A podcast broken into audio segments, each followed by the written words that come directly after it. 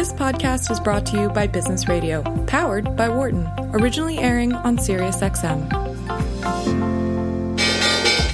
Welcome to our Behind the Markets podcast. I'm your host, Jeremy Schwartz. Alongside Wharton Finance Professor Jeremy Siegel, we tackle the latest market trends every week on Business Radio, powered by the Wharton School, SiriusXM, Channel one thirty-two. Our guest consists of experts like the world's leading authority on long-term economic growth, Bob Gordon. We will continue to see jobs created rather than destroyed. Former chair of the Federal Reserve, Janet Yellen. I mean, I don't think either of us ever expected that we would live through a financial crisis. Or even the head of the Digital India Foundation, Arvind Gupta. The reason that people are talking about India is massive digitization and financial inclusion that we have done over the last couple of years. Enjoy this week's show.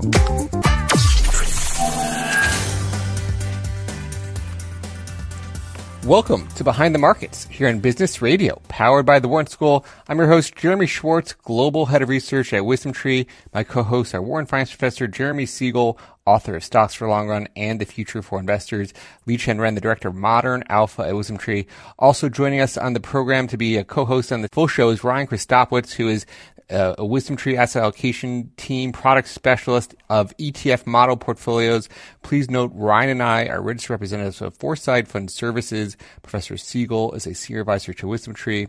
Our discussion is not tied to the offer of sale investment products, and the views of our guests are their own and not those of WisdomTree's affiliates. We're going to have another really interesting show today. We're going to be talking for the full hour with David Lyon, who's the C E O of a platform called Oranj. It's a FinTech platform, and there's a lot of interesting developments in FinTech and that space generally this week, so very timely conversation with David. Uh, we're going to get a little bit of the update on what's been happening on, on the coronavirus from Liqian, as always. Uh, but Professor Siegel, how are you thinking about the markets as we go Go into to the weekend here? Yeah, they're looking good, actually. Um, the uh, I mean, the employment report was as bad as expected. Um, it didn't really shed any light on what's the future.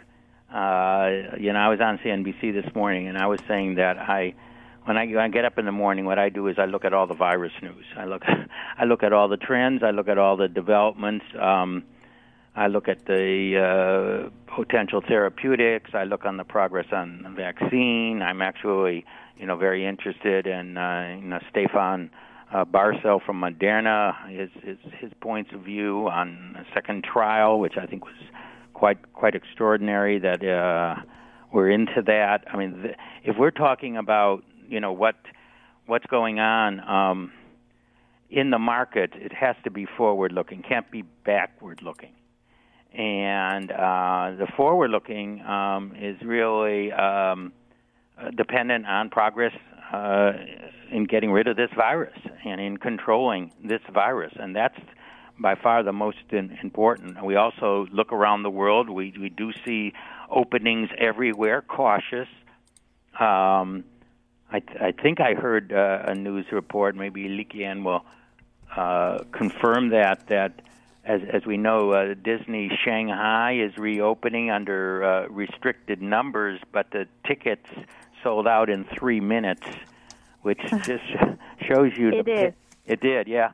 So it shows the, the tremendous pent-up demand that's out there. Um, uh, when we hear about a lot of people afraid to do things, and, and that's true, but there's also a lot of people that do want to do things, and uh, that's why we get a little bit more confidence in the market. It looks good. Uh, just on, on, on the other score, um, we had another increase in the money supply uh, yesterday afternoon. Um, not quite as big as the previous few mo- weeks, but it, it did give us a six-week increase in the M one money supply of nineteen percent, which is the biggest in the post-World War Two period. Uh, and uh, as I pointed out, far bigger than the entire increase in the year that followed the uh, Lehman bankruptcy. So liquidity is flowing into this system, and um, you know, my belief is is that it it it'll find a way out uh, as soon as uh, people uh, are allowed to and have the confidence um, to return um, to um, uh, economic activity. When I look at the spread, uh, you know, one of the big news items this week also uh, was how the NASDAQ went into positive territory this week. It's now up five percent.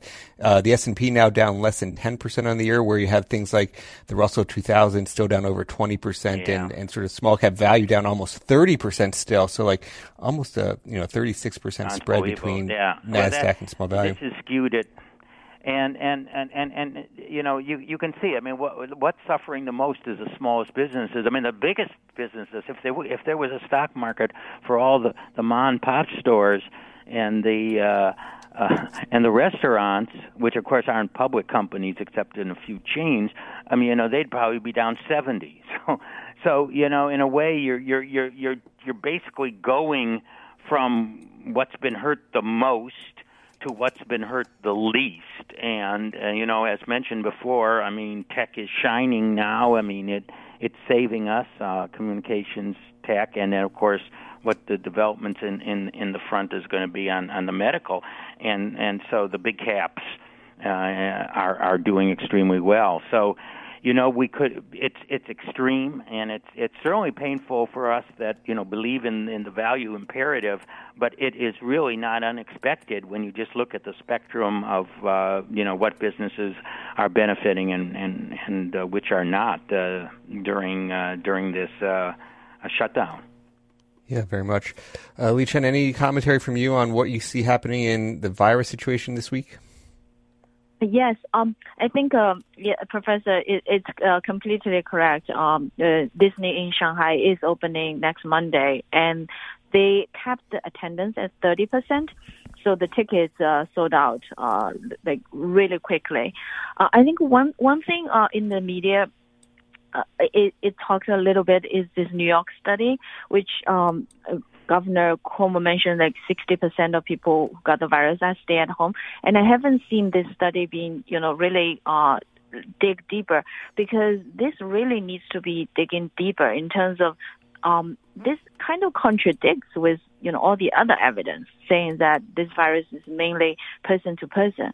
So I, you know, well, New York is a great place to study because there are enough, um, you know, virus uh, exposure. So, for example, you know, a lot of people like us who are parents are, you know, wondering, well, is kids um, one of the, make, you know, could be the spreaders or not? And kids have, you know, have much less symptoms, which is, you know, borne out in all the data around the globe. But it is not very clear whether the kids are the spreaders, and only by doing, you know, more testing, antibody testing or other tests can answer this question. And these antibody tests really data are only meaningful if you do study in um, highly infected areas like New York. So I really hope, you know, New York could do deeper study. You know, they have a lot of universities. Maybe they could, you know, partner up with universities uh, because that study really is very contradictory to what. Liqian, yeah, what was that sixty percent? I, I ca- didn't catch what what that uh, said. What, uh, yeah, so the uh, I think the Governor Cuomo, they did a survey like of the people who went to the New York hospital and asked them like where do they catch uh, the virus, and and the survey number seemed to suggest that, you know, most of the people who got it are are, are stay-at-home people, but they never really detailed, uh, no detailed information on, you know, what do they mean, like stay-at-home people. Uh, but I really feel that these kind of studies are needed, mainly because in the U S, um, you know, case-level data is not released. So, you know, ordinary citizens like us really don't know, aside from all the headlines, you know, from headlines showing that, um, you know, congregated areas like dormitory in Singapore, uh, prisons, nursing homes, but it's very hard to understand, you know, where the infections are coming from in the U S. And I hope, you know, more study of these can shed more light, which will help help people, uh, you know, avoid, uh, help people better prepare the risk, like a better phase phase when when the economy o- opens up. Uh, the other thing I want to mention is that um, I know the. The mask situation has become a little bit political. Uh, in China, there was on front page news about, you know, two high school students suddenly uh, dead while wearing masks in physical education classes. So far, not not a huge amount of uh, information coming out whether, you know, it's it's specific to the children or, or it's a specific mask. But I, I really feel that, you know, people need need to really use common sense, right? Like in terms of how to use masks, you know, when exercising in strong, um, you know, lots of exercise. When you exercise, you know how much, how, what kind of mask you should, you know. Yeah, because you're wear. Not getting as much air, so you got. If you have any asthma problems or something like that, you if you ex- exercise a lot with the mask, that's why you see these runners don't wear them because they don't get as much oxygen and they can't go as far, and that of course does put dangers to others that they're near. Yeah, so um, I think uh, you know, co- use common sense. Really, yeah. you know, there's there's the the virus is you know scary, but you know it's a risk. It's one of the risks. Um, one, another piece of uh, news that uh, this is my last point is that there is a U K study that based on genetics uh, diversity of of this uh, virus, they use about uh, seven thousand uh, samples. It's still not enough, you know, not big enough. But one of the things they seem to suggest that uh, it's already a pandemic by December twenty nineteen. So, um, and the virus continues to mutate to better adapt to humans. Um, and that, uh, that also, you know, give us a little bit worry because, uh, um, you probably heard the news about kids having these inflammatory uh, symptoms in the U S and in Europe. This was a little bit, um, rare because in Asia, Uh, at least in the beginning, there weren't uh, many of these kind of uh, uh, symptoms for kids. So I, I think there's still so much, you know, we don't know, and more research uh, could shed light. My own little anecdote on, on how observing people last week, uh, it, the weekend was just an incredible weather here in Philadelphia, and and uh, you know, I haven't really ventured outside of our house all that much. You know, we mostly get delivery uh, of of groceries, but uh, I sort of took a bike ride with. Um, a friend, and we, we sort of went out, and, and you, there was a lot of people outside. I got to say, as, you know, as we went, even just in the Philadelphia burbs, just around a trail, there was a lot of people running and a lot of people out and about. I, I also think, you know, the, a lot of people say they're at home because maybe they're embarrassed they've not been social distancing, so they don't want to admit, oh, where, you know, where where did I get it? You might have a bias there in, in saying yeah. I was home. In terms of the mutations, there was a study that thought that this re, re, uh, mutated to uh, having an R naught, which is the spread factor, higher now than what it was then, although not deadlier from uh, the preliminary study, just that it spread more. Uh, with respect to the infants, uh, you know, with, with the Kawasaki-like symptoms, um, Uh, there have been outbreaks of these in in the past, and in one of the groups of eleven children, only four or five actually were tested positive for the COVID virus, so it was a little confusing why these others had the symptoms. Um, so there, as you say, Liqian, there's a lot, a lot more that needs to be done. Uh, we should, though, I think, mention the amazing Moderna in tr- in second phase trials with their vaccine, messenger R N A uh, firm. Uh, I think it's a New England firm. Uh, it is is really extraordinary, um, and that they will be in. They're planning in June to be in trial three, and I think another important thing is. Uh, and Scott Gottlieb mentioned this uh, today. Um, uh, we, once you're in trial three, uh, you can start using it for high-risk people without it being maybe still another six, nine, twelve months to approve for the entire population. But high-risk people can be uh, administered this, um, and it's not compassionate usage. It's high-risk people once it gets to stage three. So we might be able to get it into circulation with doses to high-risk people well before the formal approval process that for everybody uh, is is issued. Yes, actually, um, my sister-in-law uh, studies in this area uh, in vaccine development, and she's writing a blog. Essentially, she mentions that even though, you know, Moderna has not had brought a product um, to market before, but thinking in the future, you know, if we have more of these viruses, this um, te- technologies that Moderna has could be like a, a, a, a technology that could help us, you know, thinking about the next virus. Sure. So, when, yeah, when when her blog uh, got published, I'll, I'll send send along. Mm-hmm. Well, Professor Liqian, thank you so much for joining us for the top of the show for some comments here. Yes, thank you. Let me just reintroduce uh, our guest today. We'll be talking with uh, David Lyon, who's the C E O of Oranj. Uh, I'm Jeremy Schwartz. We're going to be having Ryan Krystopowicz, who's on my model portfolio team, works a lot with the Oranj platform, and, and wanted to bring David on the show. David, Ryan, thank you both for joining us, for spending some time with us on the program today. Thanks for having me. Appreciate it. Um, I, I should just make a quick note. You know, WisdomTree models and E T Fs are available on Oranj, and Oranj receives uh, sort of reporting administration fees from WisdomTree for that platform access. Just before we get into the full conversation, um, David, maybe tell us a little bit about your background and how you got the idea to to start Oranj. Yeah, absolutely. Um, you know, I mean, uh, the idea started around uh, about seven years ago, close to eight years ago now. Um, you know, I, I was an advisor myself. Um, I, I ran a multifamily office. I, I managed money uh, for about twenty-seven different families, um, and really at that time was was watching uh, a lot of the world kind of change around me, um, particularly when it came to kind of like the services industry. Um, and and this was right at the time where uh, you know Uber was was starting to Uh, you know, get a lot of traction, um, Netflix, um, a lot of really kind of digital on-demand services. Um, and, you know, I, I was a small business owner, uh, managing a small book of business, and was really looking at kind of the old archaic way that I was doing things in my practice. Um, and, you know, felt like there was a better way, felt there was a better way to connect with uh, my clients, to demonstrate value to prospective clients, uh, and that was really the the catalyst for for the idea behind Oranj, was, you know, initially to to better help financial professionals connect, communicate, and collaborate with their clients and prospective ones.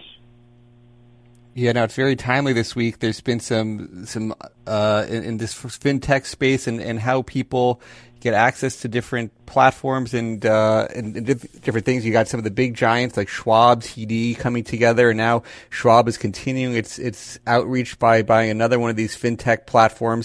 Any commentary just on the space generally, where where everybody is going, and, and how, you know, Oranj stands out in that, that crowd there? Yeah, I, I, I mean, I, I think it's a really exciting time uh, in in the space. Um, you know, I, I think. Uh, financial services in general, um, you know, typically lags behind in innovation, uh, you know, behind other industries, um, and like consumer electronics and music and, you know, many, many others. But I think now uh, the industry, uh, you know, has kind of been batting it around for, for a few years. Um, and, you know, and I think now they're kind of have their sights set on what does that model look like moving forward. Um, and I think a lot of the changes are, are extremely positive.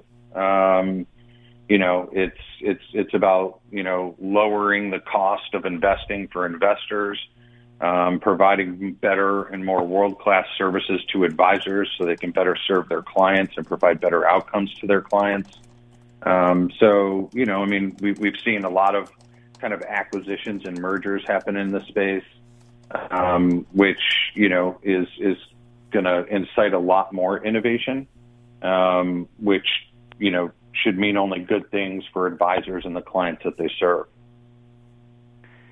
Yeah, Dave, this is Ryan. You had mentioned about, you know, other industries that have done this. Um, and, and one thing that sticks out to me with Oranj and advisors when they're going on the platform is that it's free. And I, I believe I've heard you talk about, in order to have some, you know, great software, it's got to be widely adopted. And what it's better than that than it being free. Can you kind of talk about how that might kind of been the backbone uh, within Oranj, and, and kind of your thoughts on on how, you know, free is, is relevant in a lot of other software, um, you know, industries, and how it's kind of come in uh, within the fintech space?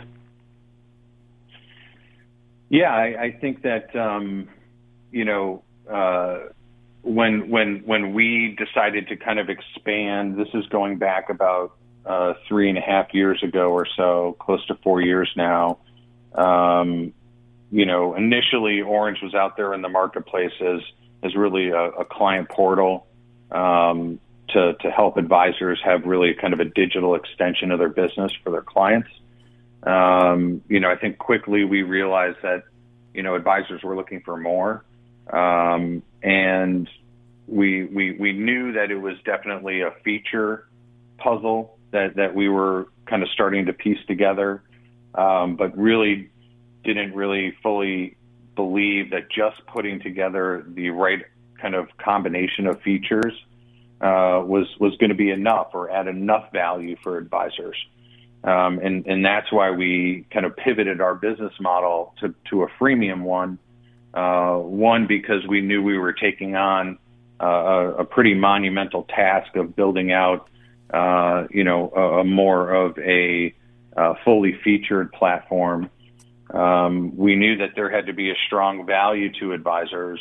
Um, and, you know, we needed the volume of advisors to come onto our platform to give us the feedback so we could quickly iterate and improve the platform. Um, But there was also, you know, the the cost of switching for advisors, um, and you know, we looked at out we looked outside of our industry. We looked at music. We looked at you know other B two B software platforms, um, and you know, we felt like looking at the best software providers in the world, um, you know, all adopted a freemium model, um, and they were able to build really world-class software platforms far quicker uh, than those that didn't adopt a freemium model, um, and and that and that's really I think what's what's driven our platform, you know, over the last three to four years, um, and you know we're we're listening to what advisors want. Um, we're able to get that feedback very quickly, um, and you know our our team at Oranj, um, from a development and product perspective, have just done a tremendous job listening to advisors, iterating quickly, um, and you know that's kind of largely driven our business over the last three to four years. For somebody who may not know, you know, what are the, the main services you're providing? Like when people are leaving other platforms, um, w- is there platforms you say you're you're most strongly competing against in terms of what people are leaving to come to you, and then sort of maybe your top few value propositions for what services you're offering to people? As you said, you went beyond the client portal into things a lot more than, than that. Yeah. Um, you know, I, I think to, to sum it up, um, you know, we, you, you can think of our platform um, to, to really help advisors streamline portfolio management and client service.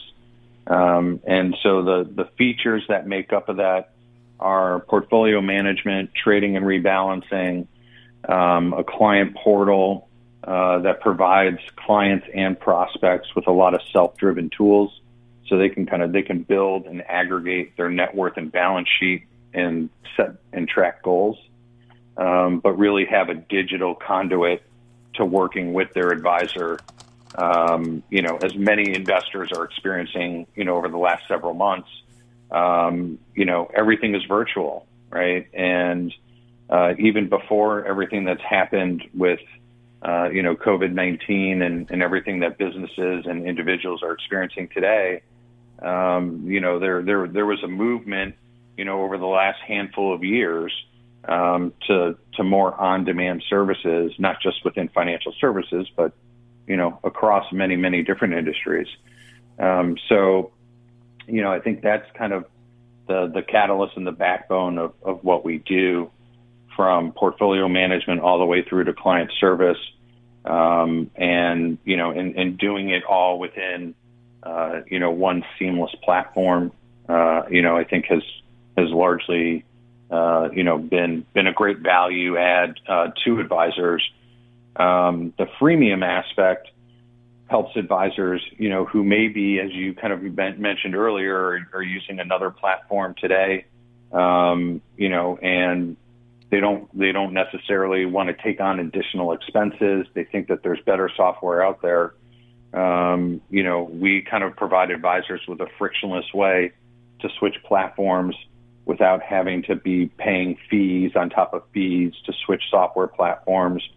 Um, you know, and we've we've automated uh, a lot of the uh, advisor onboarding, um, but then we also have uh, you know a tremendous advisor services team that you know works with advisors to you know get the platform customized for their needs, but also help them with best practices on how to implement the software uh, in their practice. Uh, we're talking with David Lyon, C E O of Oranj. Uh, my, my producer just loved your term freemium, and she, you know, it's an interesting model in terms of how, how to think about pricing.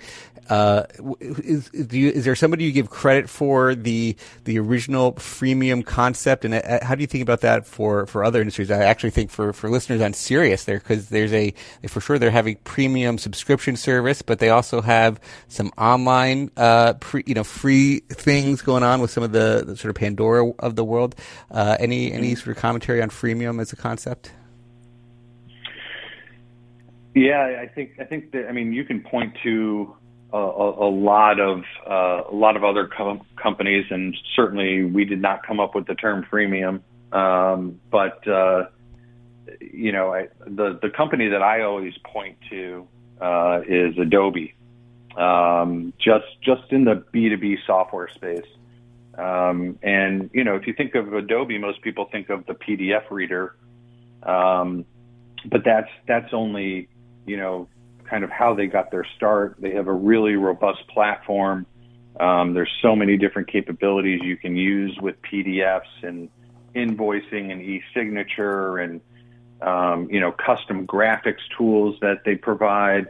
Um, and, you know, that, that, that was kind of the, the North Star for us, uh, which was, you know, here's, this isn't, you know, Adobe is not a, a B two C software offering. Um, when you go on your iPhone and you go into the, you know, into the App Store, uh, you know, you can you can see billions of apps that are free and they have in-app purchases and things along those lines. But you know, Adobe, in my mind, was was really the first to do it in the B two B SaaS software space. Um, and you know, they've they've obviously obviously done a tremendous job. Um, so that's that's kind of that's that's one player uh, out there that I think was probably the first to do it. We're talking with David Lyon, who's the C E O and founder of Oranj, a wealth management platform designed to help financial advisors streamline their practices and business. Uh, David, it's sort of interesting um, when when you think about the platforms that you're offering and the services. Uh, I know there's you know we work with you in this sort of model business type. Uh, how how to help advisors use models. Is there a perception from traditional advisors you're servicing about the use of models? How do, do they how do they think about using third party models versus the, sort of doing themselves? And, and any insights you've had from what what clients want and what advisors uh, are, are serving them with? Yeah, that's that's a great question. Um, you know, I, I think that you know using models. Um, you know, as, as really kind of a, a management process, um, you know, have, have been around for a long time. Um, but, you know, now I think models are really becoming offered as, uh, as, as a value proposition, um, from, you know, providers, asset managers in the space. Um, you know, I, I think up until recently, uh, you know, a lot of really the only ways to for for financial professionals to utilize models uh has been through you know kind of larger providers or turnkey asset management platforms um that that typically you know will will include an overlay fee on top of the fees of the underlying funds or securities um and I think that that has been somewhat of an inhibitor to adoption um by financial advisors Uh, up until, you know, kind of more recently. Um, and, you know, I think now that, you know, a lot across the industry as a whole, uh, you know, fees are, are, are going down. Um, institutions are looking at new ways to kind of generate revenue. Um, these, these models are becoming uh, more widely adopted. Um, advisors are, you know, kind of taking the intellectual property from, you know, model providers, um, adopting them into their business and their practice, um, so they can spend more time really outside of the client's portfolio and, and you know, working with clients holistically, um, both inside their portfolio and outside of it. Um, so, you know, we've seen, you know, a, a much greater uh, uptick, I think, in, in the use of models. Um, and, and obviously, I can only speak for, for what we see through the through the Oranj platform. Um, but we've seen uh, about, you know, um, uh, year to date, about a seventy-seven percent increase in strategist models on the Oranj platform. So, you know, I think some of that has been due to, you know, kind of recent volatility in the market. Um, but, you know, I think overall, I think it's becoming something that advisors are more adopting uh, as the norm and another tool to use in their practice. Yeah, how have advisors been reacting to this current volatility? Like, do you see, uh, was there panicking in March? Do you see people reallocating, adding exposure, taking away exposure, tax loss harvesting, a little bit all of the above? Like, what what would you say is the, the sentiment of advisors on your platform? Um, you know, I, I think that, you know, we've we've seen uh, a, a very high degree of uh, kind of reallocation uh, or rebalancing. Um, you know, we've, we've seen about a, a two and a half X increase in, in rebalancing and, and reallocation. Um, you know, I think that, uh, you know, a lot of advisors, uh, you know, in, in a very prudent fashion, um, you know, are not just rebalancing, but, you know, I think that they're hanging on to a lot more cash than they normally would. Um, and, and looking at, you know, starting to buy the dips, um, you know, when, when those kind of pe- shorter periods of volatility come in. Um, so I, I think it's been very encouraging. I think that, you know, advisors are looking at this, uh, you know, as, as an opportunity for a lot of their clients. And, um, you know, it, it's, it, it seems to be uh, a very active period, uh, for, for advisors, um, you know, from, from an investment management, portfolio management aspect. But, um, you know, I'm, I'm also sure that they're very busy, uh, serving their clients and, and talking them through kind of, you know, each and every one of their clients' unique situations. And, and is there a profile of people who you find are, are more likely to avoid the models that you guys are offering, or or, the, or embrace them? Like, how what, how would you describe, you know, the profiles of the types of people who are either who are you know the most resistant or those who are most favorable? Yeah, I I, I don't I don't know if there's a specific a specific profile, um, you know, in, in terms of you know the size of their their book of business. Um, You know, it, it's all really kind of personal preference, and it, I think it, it it ties directly more towards, you know, how does the advisor, how have they built their service model, how have they built their business? Um, you know, a lot of a lot of advisors that we serve, you know, are you know really small business owners. They're you know a lot of them are, um, you know, very entrepreneurial. Um, and, you know, and, and being an entrepreneur myself and a former advisor, I, I know what it's like to not want to relinquish, you know, the control and really the passion for building your own solutions. Um, I think that that tends to be, you know, I think some of the hardest choices for advisors, regardless of how many clients they have or many, how many employees or how much assets they have under management. Um, you know, it, it speaks more to the passion that they have for their business. Where do they believe that they're going to deliver the most value? Um, you know, and, and, and many advisors out there still really believe that, you know, this is the type of business that they want to run, and they're not wrong. Um, you know, this is, this is the, they're the business owner. They can run it whatever way that they want to run it. You know, from a software provider standpoint, we just want to provide them with the tools, uh, to run their business the way that they want to run it. They shouldn't have to adapt their business model to use our software. Um, and that's why we've built uh, our, our model marketplace um, really to make it easy for them to utilize third-party models without any overlay fees.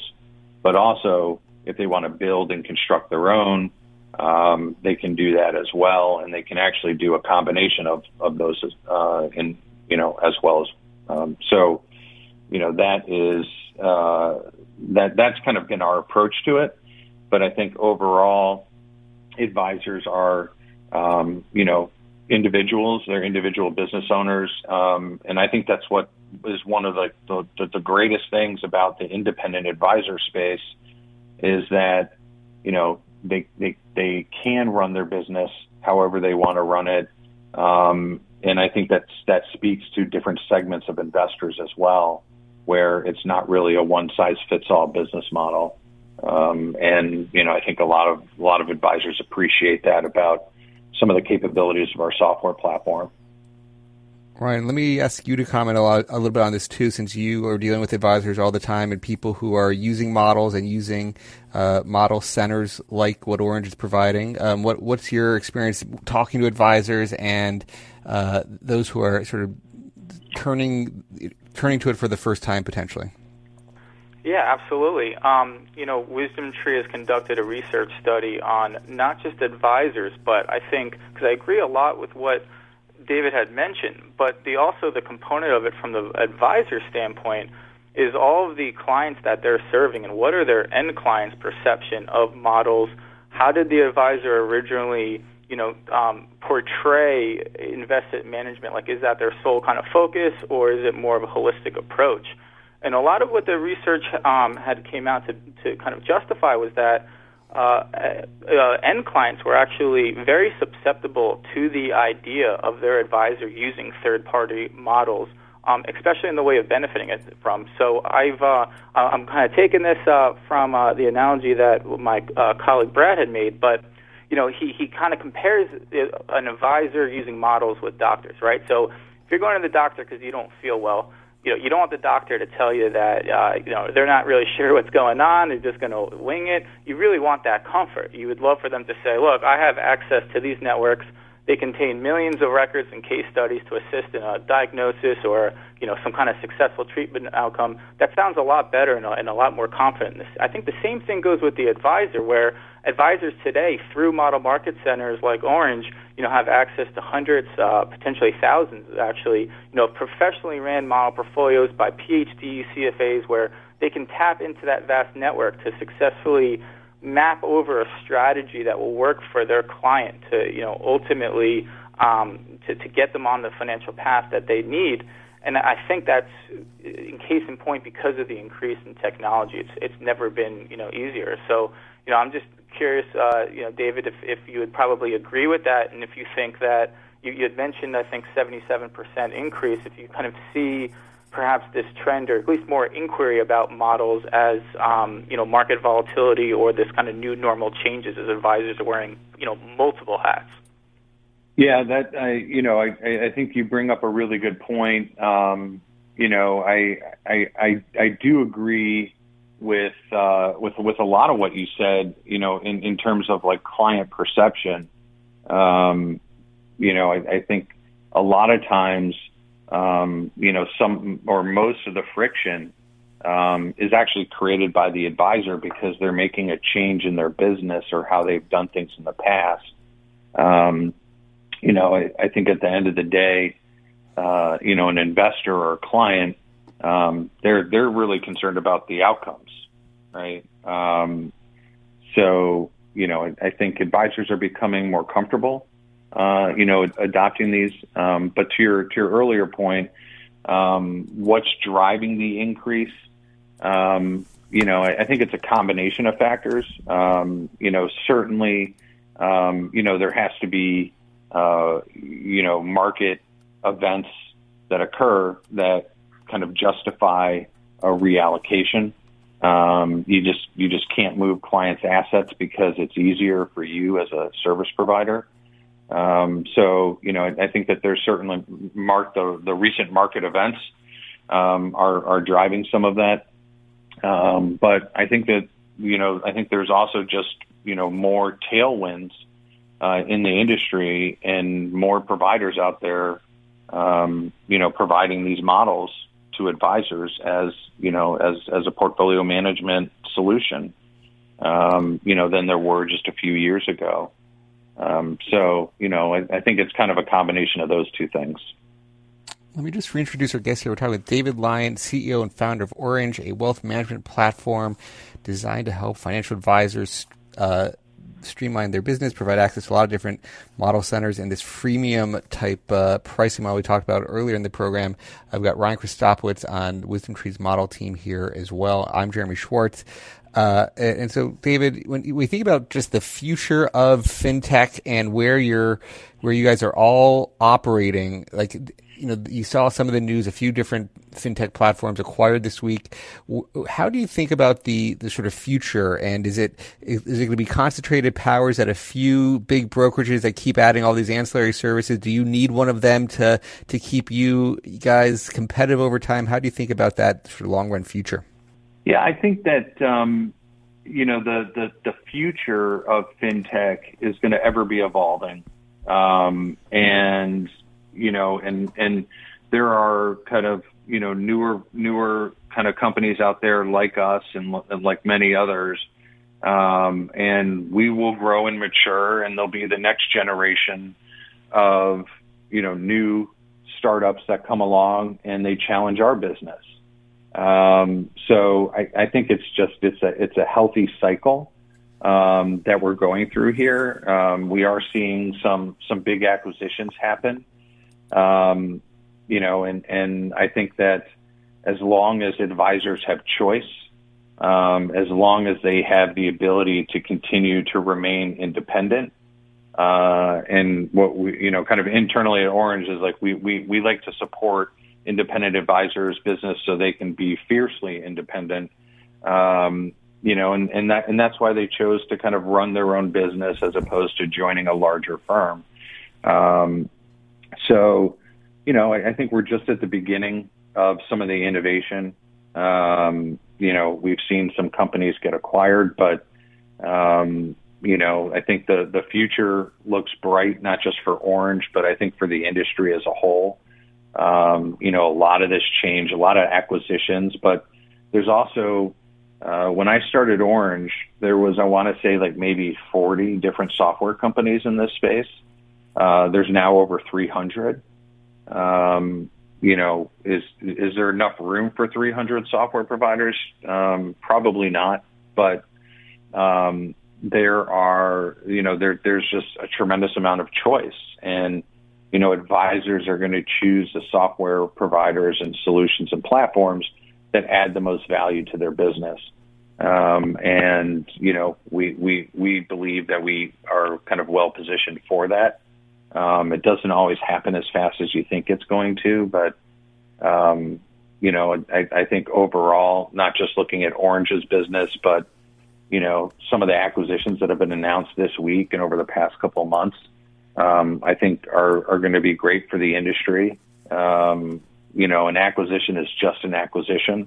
Um, it, it's, it's what these businesses are going to do with it, um, how they're going to, you know, how they're going to kind of, uh, evolve and innovate, uh, the platforms that they've acquired, and how they're going to execute and go to market.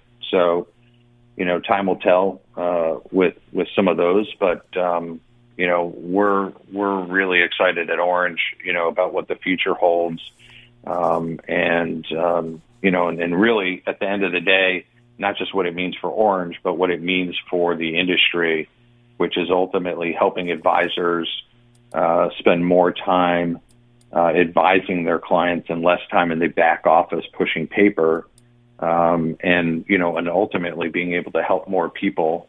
Uh, you know, reach their, their financial goals.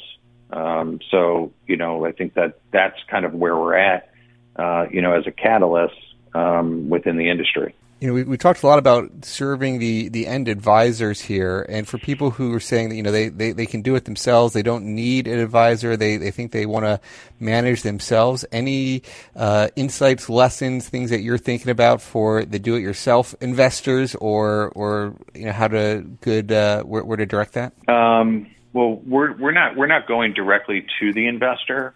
Um, we're, you know, I think the role that we try to play there is we try to reduce the friction involved in working with an advisor. Um, you know, that's how we're trying to ultimately benefit the do-it-yourselfer, the investor that's never worked with an advisor, or, you know, believes in some way that they don't need a professional. Um, and, that's that's a challenge. That's a challenge that, that I faced when I was in active practice, was articulating to to investors that have never worked with a professional what the value proposition is. Why are you going to pay me to do this for you? Um, you know, and I think it's a constant challenge. Um, you know, but it you know I think anybody that follows the industry knows that do-it-yourselfers typically underperform the benchmark over a ten or twenty year period um, by hundreds and hundreds of basis points, right? Um, you know, I've seen reports of anywhere from three hundred to five hundred basis points of underperformance. Um, and, you know, and, that, and that's a concern. Um, but, you know, as, as a software provider in the industry and as financial advisors that we serve, we have to make it easier for people to work with financial professionals, right? Which means less in-person meetings, less stacks of paperwork, um, less confusion, confusing jargon and terms, um, and, you know, and, and make the experience uh, a little bit more uh, user-friendly, right? And um, and so that's that's some of what we're we're addressing with with Oranj, but I think overall, um, I think it's a it's it's probably the single biggest opportunity in this industry is to to better engage with the do-it-yourselfers. Yeah, and it's got to be hard for them to hear, "Hey, I'm lagging by three to five hundred," and they don't want to. Uh, that that you know, sort of putting it in front of their face is probably hard to hear, and then it sort of that makes maybe makes them defensive and, and not not embrace it either. So it's interesting how to crack into that. Um, do you, you know, we, we talked a little bit about pricing of your services in this freemium model, and I wonder if there's something for uh, to try to appeal to that do-it-yourself investor. If there's different pricing models like a freemium offering, uh, if you've seen that at all in the advisor space, of something that that maybe is is one of the ways to get started, or is that just a, a no a no non-starter in the advisor community? Yeah, that's, I mean, um, you know, I, I think you're bringing up a really good point, and it's not just related to Oranj's freemium software model, but, you know, I, I think today we live in a world of try before you buy.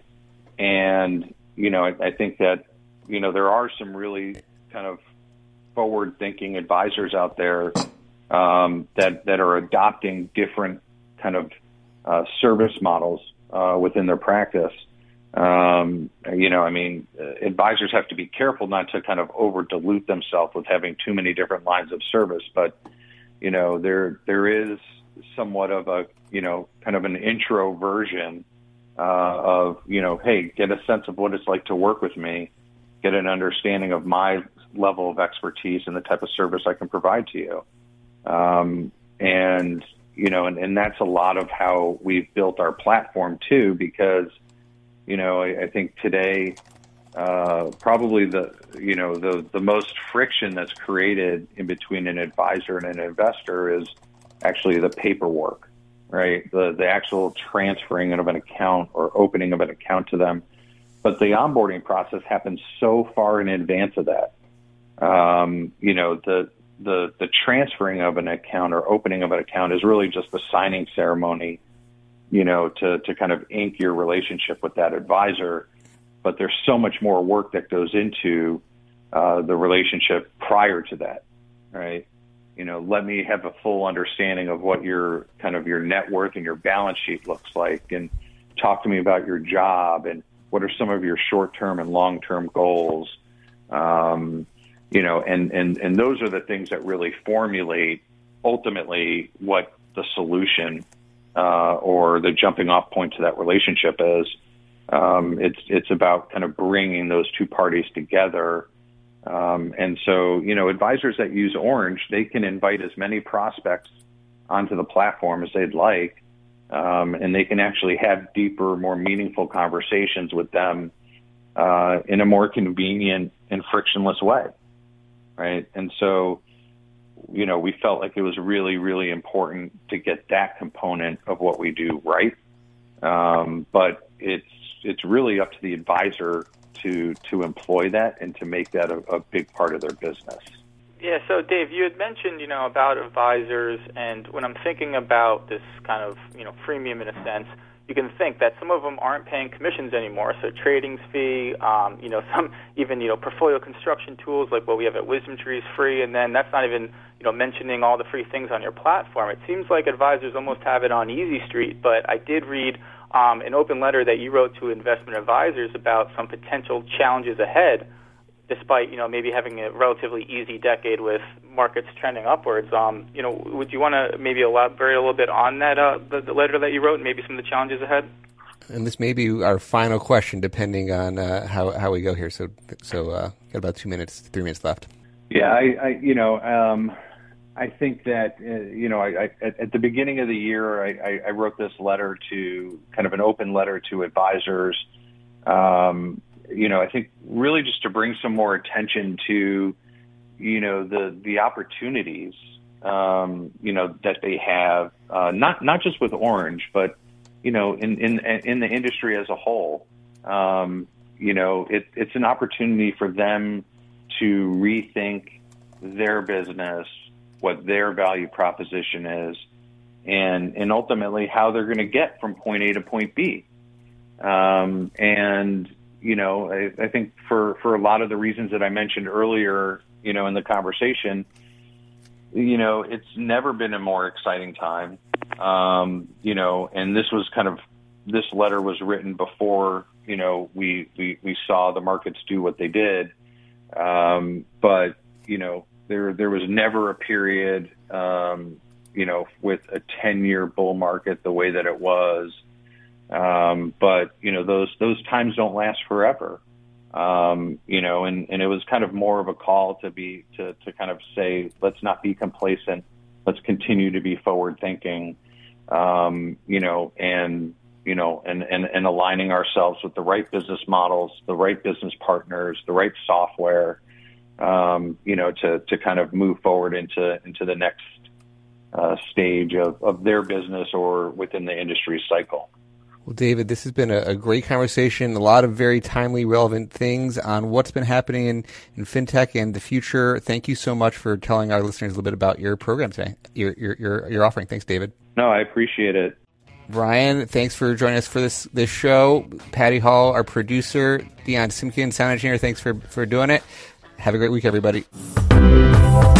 Thanks for listening to the Behind the Markets podcast. If you want to learn more about WisdomTree, visit wisdom tree dot com. You can also follow me on Twitter at Jeremy D. Schwartz. I'd like to thank Patty Hall for producing our live program on SiriusXM Channel one thirty-two and our podcast producer, Daniel Bruno. Join us next week for another edition of the show. For more insight from Business Radio, please visit business radio dot wharton dot u penn dot e d u.